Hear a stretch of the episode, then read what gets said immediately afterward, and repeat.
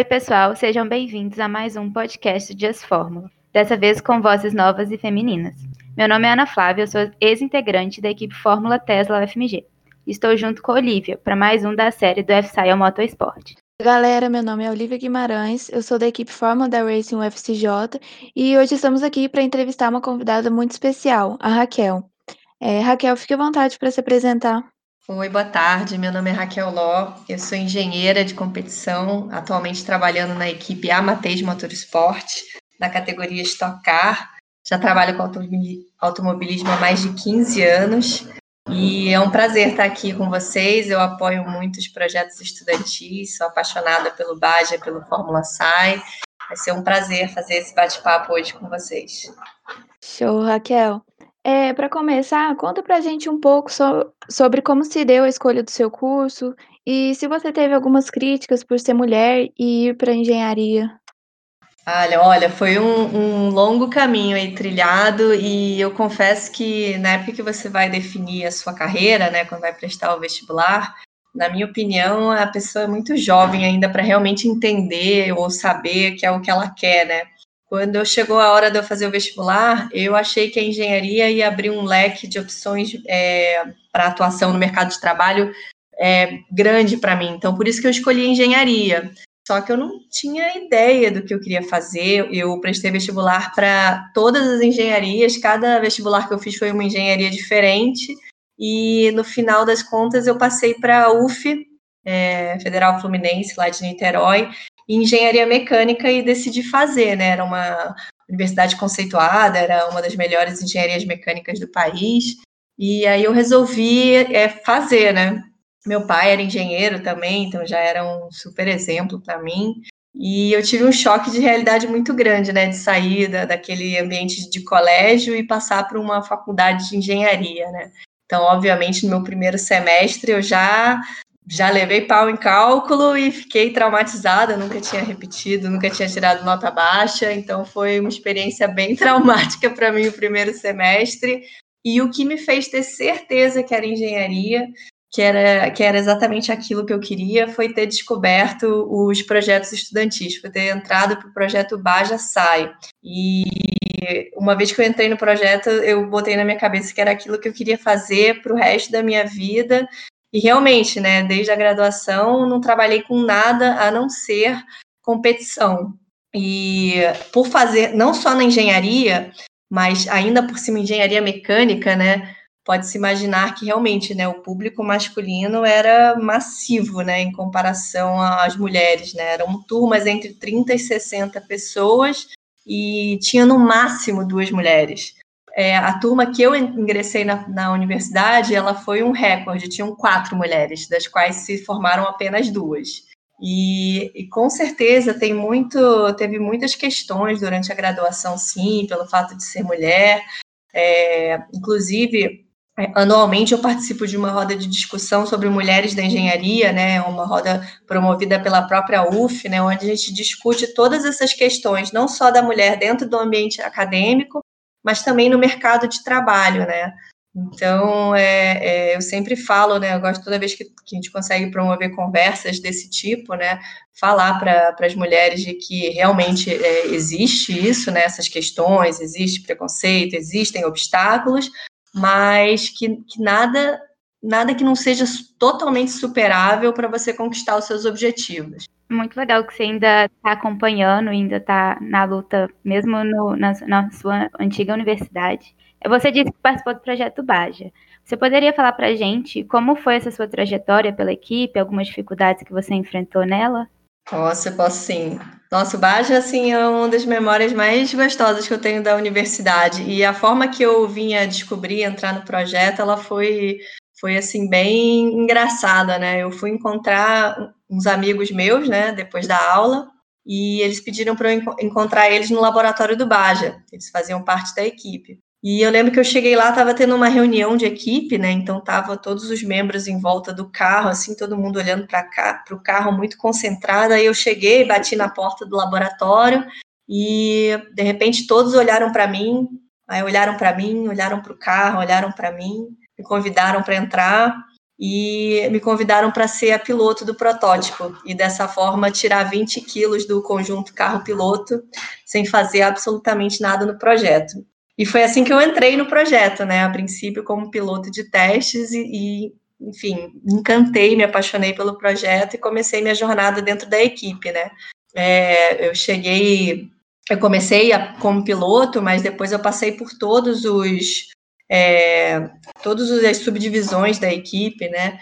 E cheguei até a ser capitã da equipe há alguns anos. E foi muito bacana, porque foi uma jornada assim de quebra de paradigmas, de quebra de barreiras, porque na época a competição do Bajaçá nacional é, não tinha presenças femininas, né? Então, a, as mulheres que iam para o evento eram é, pessoas que eram da família do, dos membros ou namoradas dos membros, não tinha mulher nas equipes, né? Então, no meu primeiro ano, eu já cheguei lá como membro da equipe piloto, foi, assim, quase um escândalo, foi muito bacana, assim, teve bastante atenção, também quando eu me tornei capitã da equipe, também foi, foi bem bacana, e para mim é, é, um orgulho ter feito parte dessa história e ver que hoje as mulheres ocupam é, posições nas equipes, né? Muitas capitães de equipe hoje. Hoje isso é normal, né? Na minha época era, era foi novidade e hoje eu olho com a felicidade imensa de ver que isso é normal hoje, sabe? Mulher piloto, mulher é, chefe de equipe, mulher em todas as áreas do, do projeto, sabe? Isso é uma coisa que me deixa muito feliz até hoje. E quando eu encontro uma equipe que não tem mulher, eu faço questão de ir lá e perguntar o que, que tem de errado com essa equipe aí que não tem uma mulher. É muito legal que você começou como piloto e no final das contas eles achavam que era mais por conta de você ser mais leve pilotando e acabou que você virou uma capitã e levou aqui para frente. Parabéns. É, você também chegou a participar da, de competição Fórmula SAI ou foi apenas o Baja? Então, uh, quando o Fórmula SAI veio para o Brasil pela primeira vez, eu já estava bem perto de me formar. Mas eu fiquei doida, né? Quando eu descobri que, a, que o projeto vinha, o orientador da, da universidade, ele não estava querendo pegar mais um projeto, né? Que o Baja já dava bastante trabalho. Mas eu eu fiquei tão assim é, encantada pelo projeto que eu lembro que eu pedi para o pessoal da SAE vir na universidade fazer uma palestra, né? E eles vieram, os organizadores vieram, fizeram uma palestra e, obviamente, acabei sensibilizando o orientador dos projetos e ele me autorizou a montar uma equipe. E aí eu montei a equipe, é, que no primeiro ano foi competir dentro do, daquele congresso da SAE, né? Era uma competição que a princípio não era para ter os carros montados, né? Era uma competição no Brasil. E a gente foi lá competir sem o carro, só com o projeto mas algumas equipes já tinham um projeto, né, já estavam esperando que essa competição viesse para o Brasil e conseguiram montar um carro. E, e, foi muito legal. A gente, acho que a gente ficou em terceiro ou quarto, não lembro. Foi, foi bem legal a colocação, mesmo não tendo levado o protótipo. Só que depois, né, assim que passou a primeira competição, é, eu vi que ia ser muito difícil manter manter os dois projetos, porque eu ainda estava no Baja também, né? Então, eu montei a equipe, tentei estruturar a equipe para que ela fosse independente e só consegui participar um ano, né, oficialmente na competição. É, ao longo desse caminho todo, né, falando um pouco da minha trajetória, eu, desde o começo da graduação, ainda no ciclo básico, consegui um emprego na Stock Car, né, de engenheira de dados. Então, desde muito cedo na universidade, eu já tinha que lidar com uma graduação de engenharia é, um campeonato de estocar, um campeonato de Baja e, e o Fórmula lá acabou ficando muito e a minha passagem pelo Fórmula foi bem, foi muito breve, né? Mas hoje eu olho para trás, eu vejo que a equipe se manteve, cresceu, mantiveram o nome original, né, que a gente criou, que era a Buffalo, né, que é a equipe de Fórmula da, é, da UF, né? E, e, assim, é outra coisa também que me dá muito orgulho, né? Saber que fiz parte de, de fundar essa equipe que está lá até hoje, lá sobrevivendo. Hoje eles têm Fórmula Elétrico também, é, é bem bacana ver como os projetos cresceram dentro da universidade. Muito incrível, aqui essa iniciativa sua de fundar a equipe, né? Certeza que foi um marco muito grande. É, engajando nisso que você falou, que começou é, no motorsport, logo no seu no ciclo básico, né? Conta pra gente como que se deu esse início. Então, é, eu, eu sempre falo para as pessoas que o melhor cartão de visita é você mostrar a sua dedicação e a sua paixão pelo que você faz, porque o automobilismo ele é um setor que sobrevive literalmente de paixão, sabe? É, uma, é um trabalho assim, em condições. Quem participa de projetos estudantis, para mim, já tem o pré-requisito para trabalhar com automobilismo, porque sabe tudo que passa ali dentro do projeto. No automobilismo de verdade é, é igual, só que com consequências maiores, né? E, e por acaso, eu, sempre apaixonada dentro dos projetos, conheci uma pessoa que estava no projeto. Quando eu entrei, ele estava se formando e ele já trabalhava profissionalmente no automobilismo brasileiro. Tinha feito Stock Car, fazia Fórmula Renault, Fórmula 3, e ele estava indo, ele, ele se formando, ele foi trabalhar fora do Brasil. E eu lembro que nesse ano em particular, a Stock Car liberou o sistema de aquisição de dados, que até então era proibido, eles liberaram e convidaram esse, esse amigo meu para trabalhar, e ele falou que não, não, pude, não poderia porque estava saindo do, do país e me indicou. E aí, para mim, foi assim, uma sorte muito grande ter recebido essa indicação. É, eu fui chamada pela equipe do Duda Pamplona para fazer uma experiência, né? Eu ainda estava estudando, a equipe era em Petrópolis, então eu literalmente só ia para as corridas, ia na oficina só uma vez por semana. Foi um desafio muito grande, né? Eu também não tinha experiência nenhuma, porque na minha época, Baja, né? Até hoje acho que os Bajinhas também não têm muita tecnologia embarcada, né? Então não tinha experiência nenhuma com aquisição de dados, mas obviamente na minha entrevista eu falei que eu estava disposta a aprender e que eu ia me virar e ia fazer de tudo para aprender. E foi o que aconteceu. Eu tenho essa lembrança assim muito vívida do meu primeiro dia na oficina, eu recebendo um, um computador e um CD de instalação do programa. E o resto eu me virei sozinha, né? Aprendi, li todos os tutoriais e fui montando o sistema no carro, aprendendo a calibrar os, os sensores. É, hoje eu falo para as pessoas que têm vontade de trabalhar nessa, nessa área, né? Como como a vida está mais fácil para eles, né? Hoje tem muito mais literatura, tem muito mais coisa na internet, está é, tá muito mais fácil, tem cursos, né? E eu lembro que na minha época era você realmente ter que se virar sozinho, né? Foi um grande desafio meu primeiro ano, mas graças a Deus deu tudo certo, eles gostaram do meu trabalho, foi uma equipe que teve uma visão muito grande, né, de, de investir numa estagiária que ainda estava estudando, que não ia poder estar presencialmente na oficina todo dia, sabe? Foi um investimento, literalmente, que eles fizeram em mim. E foi uma parceria muito bacana. Eu fiquei 10 anos nessa equipe, é, só saí mesmo quando ela fechou. Era uma equipe familiar, eu acho que se ela não tivesse fechado, eu estaria lá até hoje.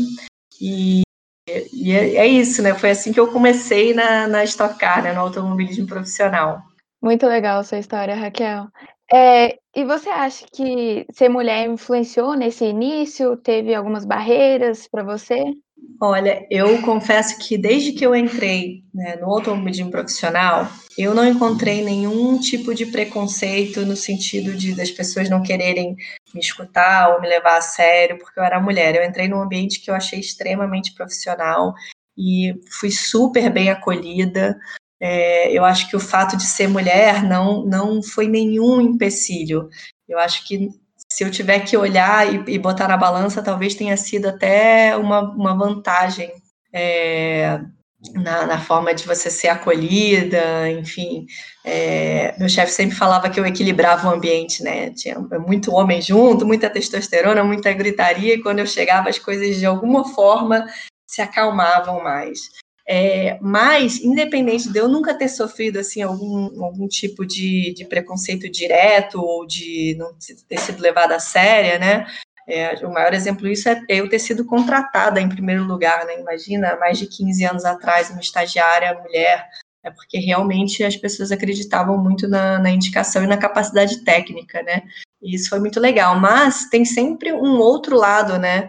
Que você, que eu sempre falo, são, são aquelas questões mais sutis, né? De você ser mulher num ambiente muito masculino, né? A forma que você se conduz, a forma que você se comporta, as coisas que você fala, a forma que você fala, tudo isso, obviamente, é, tem que ser muito mais moderado e ponderado do que eu acredito que se eu fosse homem entrando nesse ambiente, né? Então eu sempre tomei um cuidado muito maior por essa preocupação, né, de eu ser mulher, de eu ser a única mulher no ambiente masculino. Então, isso dessa forma existe e a outro tipo de coisa que eu enfrentei, e eu, eu, nem, eu nem vou dizer que isso, tipo, me incomodou. Na época me incomodava, hoje eu já enxergo de outra forma, né? O que acontecia muito era que quando eu estava no meu ambiente de trabalho, as pessoas de fora da equipe, né, de fora do corpo técnico da categoria, convidados, patrocinadores, é, pessoal visitando, todo mundo assumia que eu era do marketing. E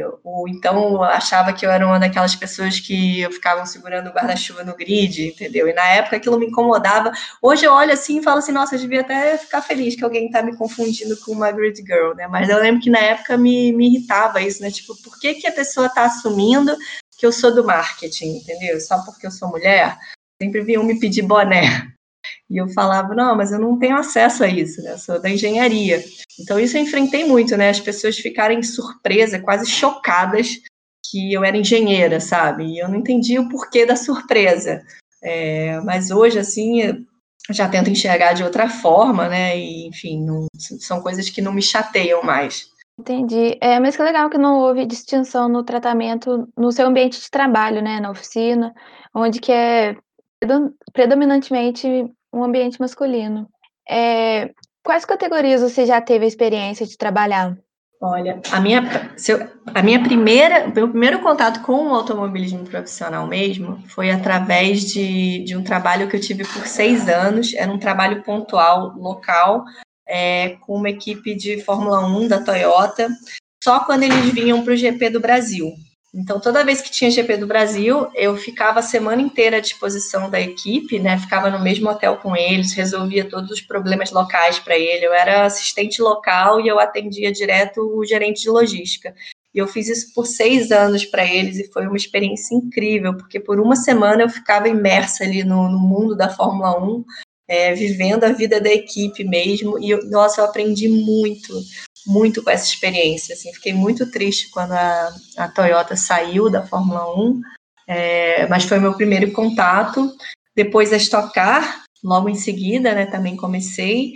E cheguei a fazer quatro anos de GT3, que é também uma categoria de turismo, né, com, só que em vez de um carro padrão para todos, como era na Stock Car, eram aqueles carros de luxo, né, Ferrari, Lamborghini, e já também acompanhei algumas etapas de marcas, mas o meu maior envolvimento mesmo sempre foi com a Stock Car e um pouco com a GT3.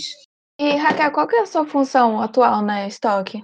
Hoje eu sou o que eles consideram de engenheiro de pista, né? A, a equipe tem basicamente dois tipos de engenheiro: um engenheiro de dados, que é aquele que faz a leitura, a instalação do sistema, analisa a performance do carro, tudo do sistema baseado no que o sistema de aquisição é, dos sensores do carro, e o engenheiro de pista, que é o engenheiro que decide o setup do carro, né? Ele decide é, como que vai de cambagem, convergência, amortecedor, é, faz a, a, estratégia do carro, fica com o piloto no rádio em todos os momentos. É, hoje eu exerço essa função é, mas eu fiquei mais de 10 anos como engenheira de dados, né? É meio que a porta de entrada para os engenheiros, e aí eles, o máximo que você chega é você virar um engenheiro de pista. Entendi. É, e você também teve uma participação né, nas 24 horas de Daytona com uma equipe só é, de pilotos mulheres. É, conta pra gente um pouquinho sobre como que foi estar tá no, trabalhar com elas. Pois é, essa foi uma experiência incrível, né? É, eu tive acesso a essa, a essa equipe, não só porque foi uma novidade montarem uma equipe de, de quatro mulheres, mas uma das, das mulheres era a nossa piloto na, naquele ano, né, que era a Bia, uh, e ela foi chamada para montar essa equipe.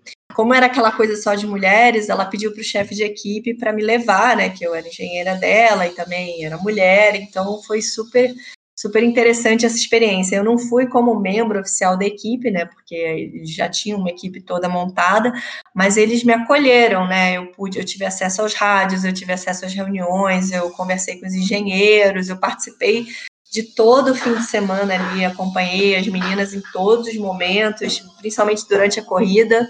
É, eu fiquei, eu vou te falar, eu só trapacei duas horinhas das 24 horas, só duas, porque a chuva estava muito intensa, em particular nesse ano. Duas horinhas eu fui me secar um pouco, porque estava muita chuva. Teve, foi, foi um ano muito atípico, né? Mas eu fiquei quase as 24 horas lá acompanhando a equipe e foi uma experiência incrível, né? Apaixonante. Eu tô, eu quero muito ter essa experiência novamente. Eu gostei muito. E depois eu fui para Sebring. No mesmo ano, eu fui é, participar das 12 horas de Sebring também, com a mesma equipe, né? E essas eram as duas corridas que tinham antes da temporada da Stock Car começar, porque depois que a temporada da Stock começou, aí eu também não, não queria perder o foco né, no, no, no campeonato. Mas foi uma experiência única acompanhar essa equipe é, em duas corridas né, lá fora. É incrível. Muito legal que eles te acompanharam, te acolheram. É, e você conviveu em ambientes majoritariamente masculinos desde a faculdade até hoje na sua carreira. Teve algum momento que chegou a ser uma questão para você que te incomodou? Olha, nunca teve assim algo assim. É... Nunca aconteceu algo comigo que, que me prejudicou assim por ser mulher. O que acontece, que eu também sempre gosto de falar para as meninas, é que assim, a vida não é fácil, né? Hoje eu já estou no estágio que eu já casei, tenho uma filha que hoje está com seis anos, e tudo para a mulher é bem mais é, difícil, né? A palavra é essa, é mais difícil para a gente, porque a gente é a mãe, né? A gente é a mãe e, digo, de alguma forma a sociedade espera que a mãe tenha que fazer 90% do papel na criação dos filhos ou no, nos cuidados com o lar. Então, as dificuldades que eu enfrentei foram mais essas, sabe? De, de lidar com essa questão de você ter um trabalho que demanda um compromisso muito grande, porque é isso, as nossas horas, de, nossas jornadas de trabalho são muito longas, a gente passa muito tempo fora de casa. Eu passo mais tempo com a minha equipe do que com a minha família, isso é um fato indiscutível no ano. É, então, eu acho que para a mulher superar tudo isso, programar tudo isso, é um desafio muito grande, sabe? É, eu, eu, me sinto abençoada, fui cercada de pessoas que sempre foram muito compreensivas, entendeu? Quando eu engravidei, meu chefe ficou muito feliz, eu tive minha licença maternidade tranquilamente. Eu que queria voltar mais cedo, né? Eu que fiquei enchendo o saco do meu chefe para voltar. Mas eu lembro que eu, eu me programei muito, né? Exatamente por essa questão de, da interrupção de uma temporada. Eu lembro que quando eu decidi engravidar, eu falei para o meu marido: a gente tem uma, uma janela. Se não for no mês de julho, a gente espera o ano que vem, porque eu queria fazer uma temporada inteira e não ter que parar no meio ou perder uma corrida. E deu tudo certo, né? E eu tive minha filha em março, né? E fiquei de licença quase um ano inteiro, né? sem, sem ir para as pistas, mas no final eu já estava tão com tanta saudade que eu pedi para fazer as últimas duas corridas e consegui, né? Meu chefe concedeu e no, no, ano que eu tive minha filha ainda consegui voltar para as pistas. É muito legal o seu planejamento para tudo acontecer. É, o que você acha, acredita que é necessário para incentivar mais mulheres a entrar no ramo? Já que você falou que não tem é, muita questão de atrapalhar numa promoção, num incentivo a entrar, você acha que essa falta de mulheres no ramo chega a ser antes do mercado de trabalho? Às vezes eu tenho a impressão, pelo que eu converso, né, que as mulheres nem tentam porque elas imaginam que tem todas essas questões, né? Porque essas questões elas existem no mercado de trabalho de vários outros setores, né? Então é, é normal a pessoa imaginar que isso também aconteceria no automobilismo. E tem essa toda essa questão que eu falei para vocês também, né, do comprometimento, do tempo fora. Você tem que abrir mão de fim de semana, você tem que abrir mão de, de feriado. Então, eu fico imaginando que elas devam pensar, além de todos esses desafios normais da profissão, talvez ainda teriam que enfrentar muito mais, né? E talvez isso desestimule algumas a, a sequer quererem tentar e o que a gente tenta mostrar, ou eu pelo menos tento mostrar sempre que eu tenho a oportunidade de conversar com os estudantes, é isso. Não tenham medo, se é isso que vocês querem, é, existem caminhos e não tem nenhuma restrição. Eu costumo falar muito que é isso: competência não tem gênero. Entendeu? No automobilismo, se você for fazer uma entrevista ou fazer um período de experiência, se não der certo, não é porque você foi mulher, é porque não, não tinha os requisitos necessários. Mas essa questão de gênero não é um empecilho. Legal. É, Raquel, e agora uma coisa que eu estou bem curiosa para saber é você é a capa de um livro que é referência para análise de dados, do Jorge Surges.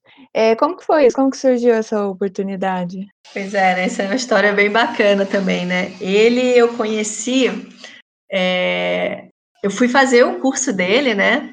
É, porque veio para o Brasil, já tinha um da Optimum G que eu já tinha feito, e quando dele veio para o Brasil, alguém me indicou e eu fui fazer o curso dele. E no ano que eu fiz o curso dele, por acaso foi um ano que a GT1 correu junto com a GT3 brasileira e ele trabalhava numa equipe. Então, logo depois que eu fiz o curso dele, é, a gente teve num fim de semana de corrida ao mesmo tempo. E os boxes estavam próximos e a gente meio que se ajudou no, no, no fim de semana. Ele, ele pediu ferramenta emprestado, e dali, ele também, por ser um. Quem fez o curso dele sabe, né? Ele é uma pessoa super aberta e super solícita a, a ajudar, né? Tanto que todo mundo, quando me pede referência de curso, eu já falo ele de primeira, porque ele vira um contato para o resto da vida, sabe?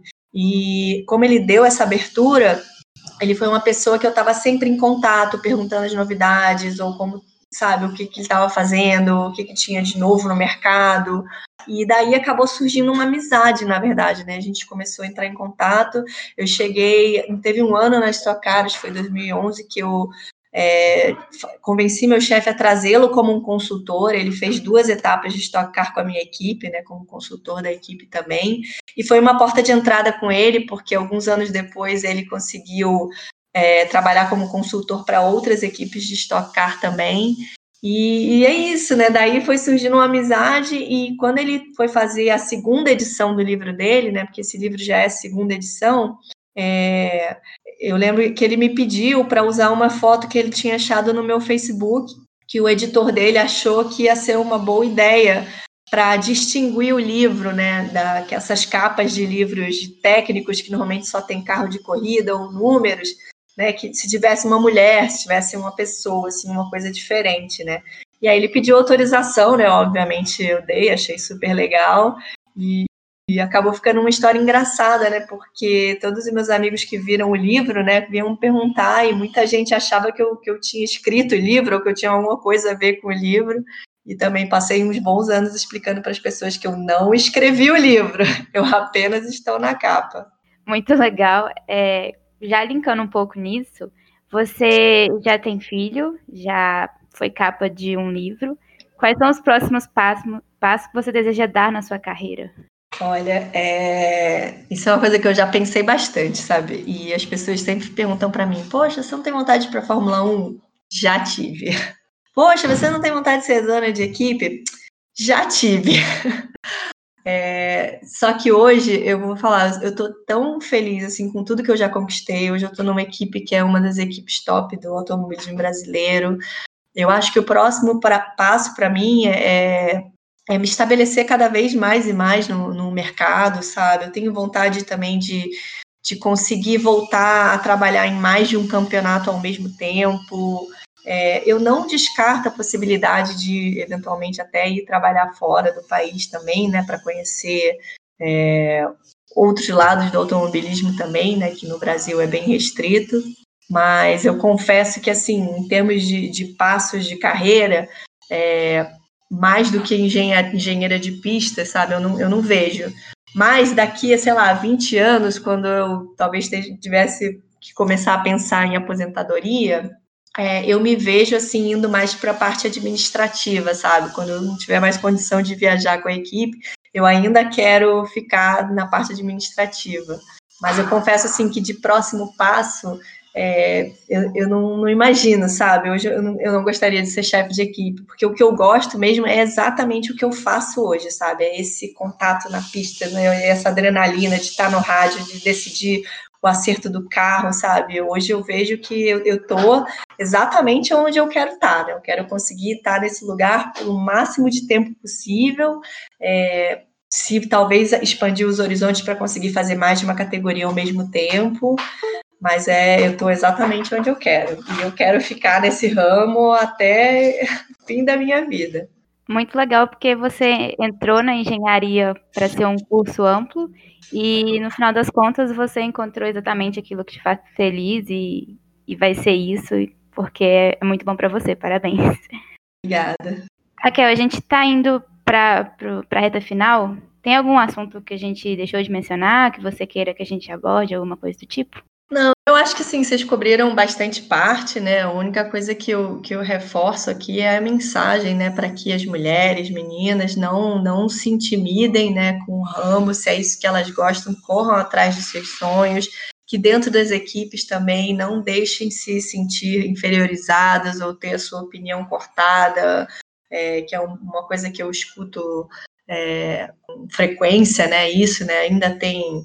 É, se eu for bem sincera, né? Se eu tiver que falar assim, ah, o lugar que eu mais sofri problema por ser mulher e enfrentar esse problema foi muito mais na universidade do que fora dela, sabe? No ambiente profissional as coisas são muito mais profissionais.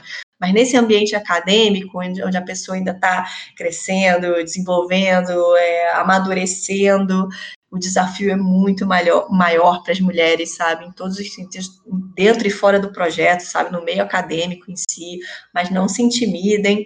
É, e a mensagem para os homens também, né, porque não adianta só a gente fazer nessa parte, a gente precisa que eles enxerguem e reconheçam que essas coisas acontecem e que às vezes elas acontecem de uma forma tão sutil que a pessoa nem percebe que está fazendo que a maioria não faz por mal, faz mais por uma questão é, cultural, né? E às vezes não percebe, mas está mais do que na hora da gente abrir o olho, enxergar isso e mudar, né? Mudar esse comportamento, né? Mudar esses preconceitos que existem aí de forma sutil.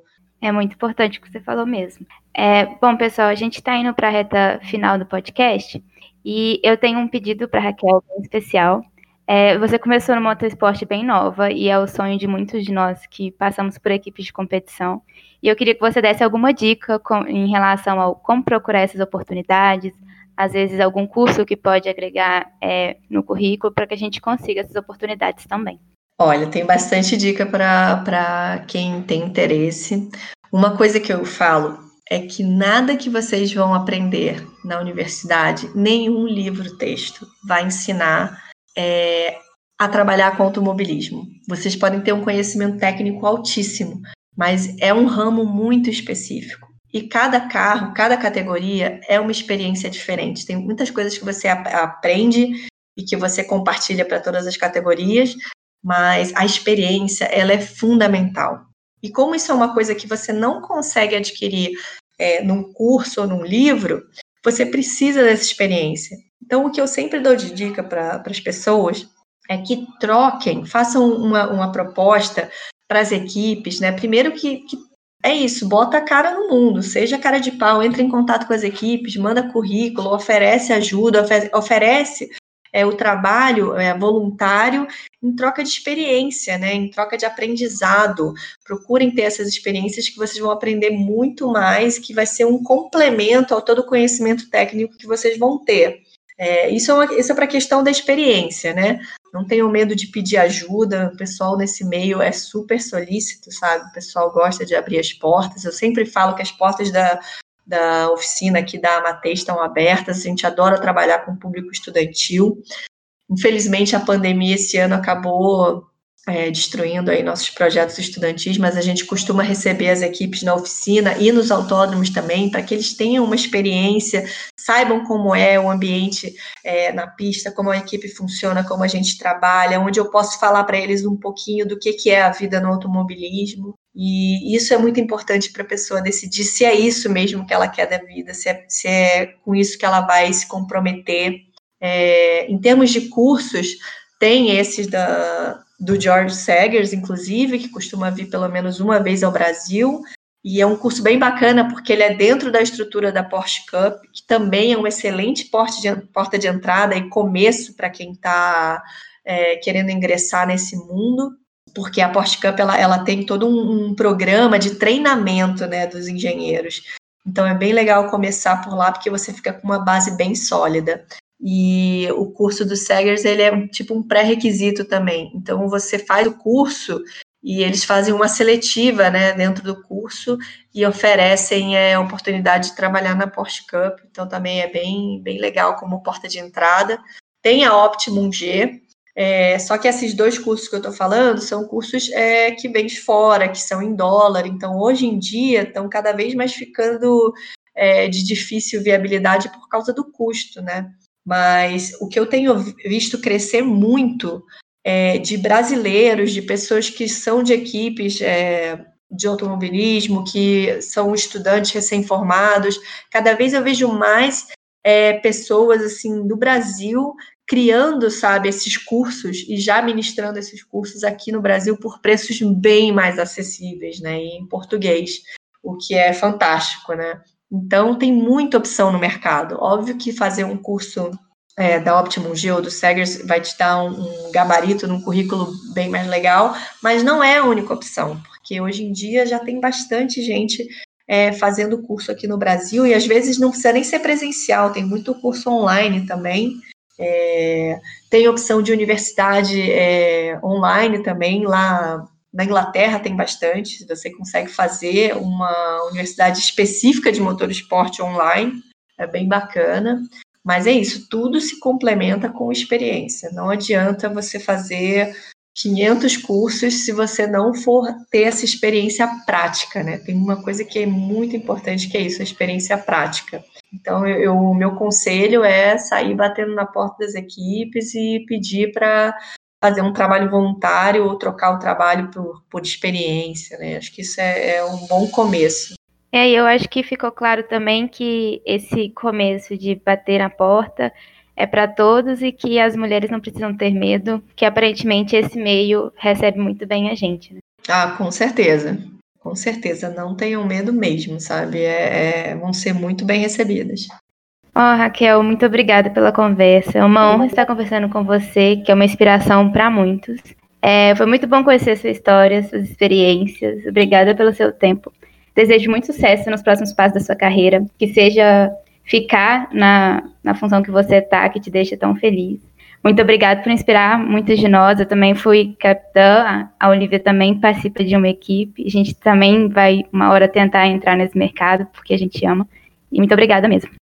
Obrigada, Raquel, por compartilhar um pouco da sua história. Com certeza você é uma referência feminina no motorsport.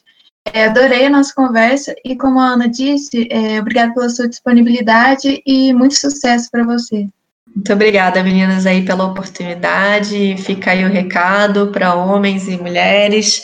As portas estão abertas. Eu também disponibilizo é, contato para quem quiser mandar e-mail, ou falar comigo, ou pedir mais dicas ou mais informações também. Portas abertas. E boa sorte aí para todos que querem correr atrás aí desse sonho. Bom, pessoal, ficamos por aqui e agradecemos quem nos acompanhou até o final. Não deixem de seguir o Instagram e acessar o nosso site justformula.com.br. Muito obrigada a todos.